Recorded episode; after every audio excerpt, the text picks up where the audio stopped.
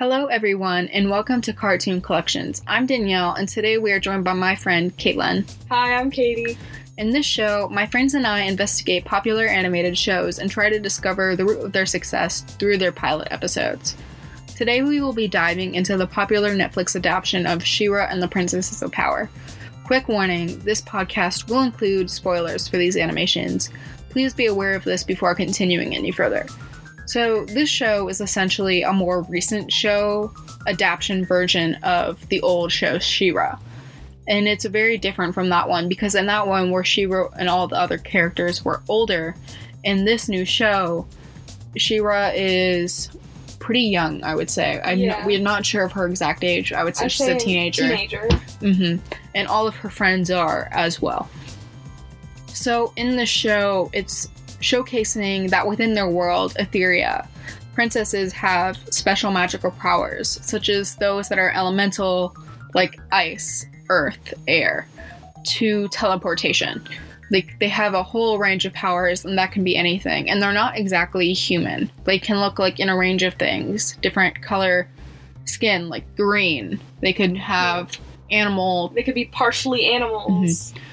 They have some form of human characteristics, like their body build, but there's also some other underlying, like, magical beings. They're essentially all magical beings.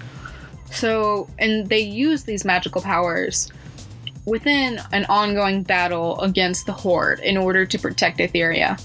And Adora tries to master her powers as She-Ra in order to stop the Horde overall.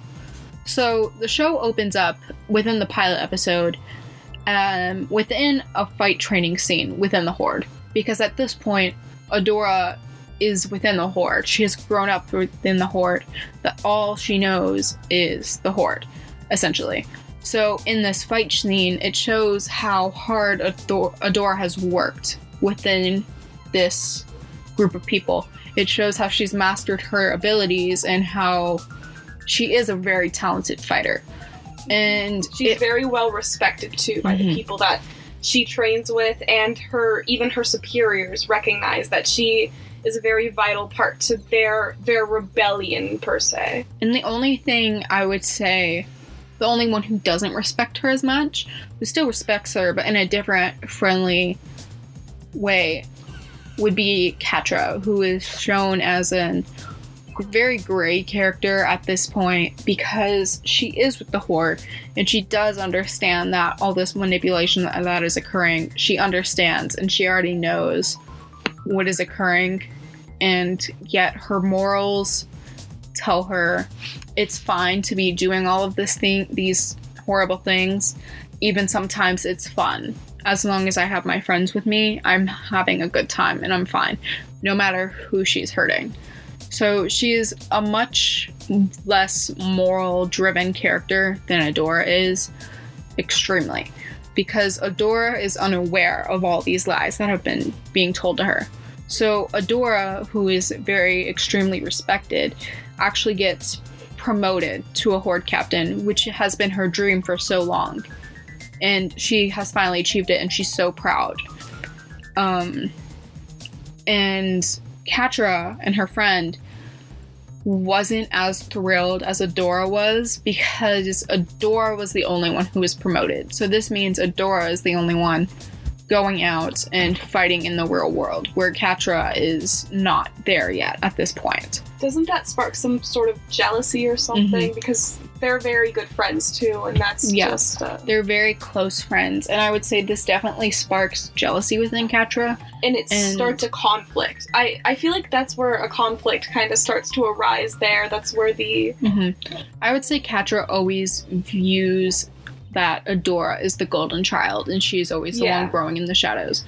So, to make it up to Catra, Adora essentially steals one of the ships, their flying ships. That only Horde captains have access to, right? Mm-hmm. Only the Horde captains have access to it. And Catra and her spontaneously sneak out to the Whispering Woods after receiving these newfound freedoms.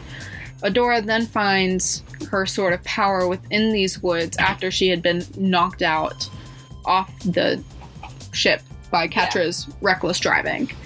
and she's knocked off the ship. She is unconscious, and when she wakes up, the Sword of Power is right there, and a flame of curiosity is basically lit. So while this happens, Catra brings her back to the Fright Zone, and while Adora is very curious, Catra is completely normal. So Adora tells Catra to cover for her because she wants to sneak out and find the sword and understand what it was and why it was talking to her. So while Catra is covering for her within the Horde, Adora encounters Glimmer and Bow, who mistake her for a Horde spy, and Glimmer, who is desperate for her mom's respect, essentially, whose mom always views her as a child who's not capable. Glimmer and Bow capture Adora in the name of the rebellion. And through this process, Adora sees firsthand that the magical world of princesses isn't as evil as she was manipulated to believe, and she understands that she has been lied to for her entire life. She also unlocks her powers as She-Ra through the sword, and although she is yet to understand them, realizing her side is the one in the wrong, Adora's strong moral complex causes her to turn against the Horde and join the rebellion. And this is where we see a complete character shift from, oh, this is what I thought was, like, correct my whole entire life, and then we see that she's very open to new things, essentially, mm-hmm. here, unlike Catra. Did Catra learn of this? Catra had always known that they were in the wrong. She just didn't care that they were in the wrong. There's this entire scene where Adora goes to this Etherian village, and they are throwing a party for some reason. And she tastes birthday cake for the first time, because within the Fright Zone, I guess they just don't have joy. Because there's just, like, void of all joy. It's just all work. Zone. And she had never had a birthday party. She didn't even know what a birthday was. So she essentially has cake for the first time. She has, like, actual edible food for the first time.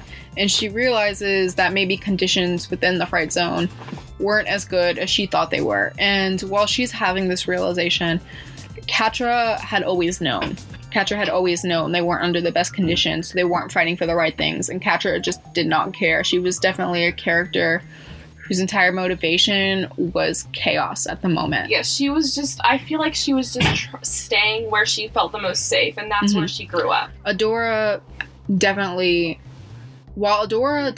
was, like, in the dark, Catra was fine with everything because of her friendship with Adora, because of their relationship. She was fine with where she was because she wanted to be with her friends and everything like that. So this creates a conflict because while they're at this village, the Horde essentially comes in and starts destroying everything and hurting people. And Adora realizes very quickly that this is not what she stands for, that this is not okay with her. And she actually transforms into She-Ra for one of the first times and defeats the Horde and shows them that they're going to have to face her if they want to get through any of the other people. And I think this is very important because it shows that people are capable of change. When you think about the intended audiences, this is obviously meant for younger viewers, like all the past cartoon shows have been. It's meant for people who are teens, people who are kids, and it's very important to show that people are able to change with as new viewpoints and evidence and learning and comes up throughout their lives. Mm-hmm. We can see that, wow, I realized this, I thought this thing was wrong my whole entire life. And then you see this whole new side of things and you realize, okay, it was actually right. I was the one in the wrong. Mm-hmm. And I feel Adora feels guilty about this.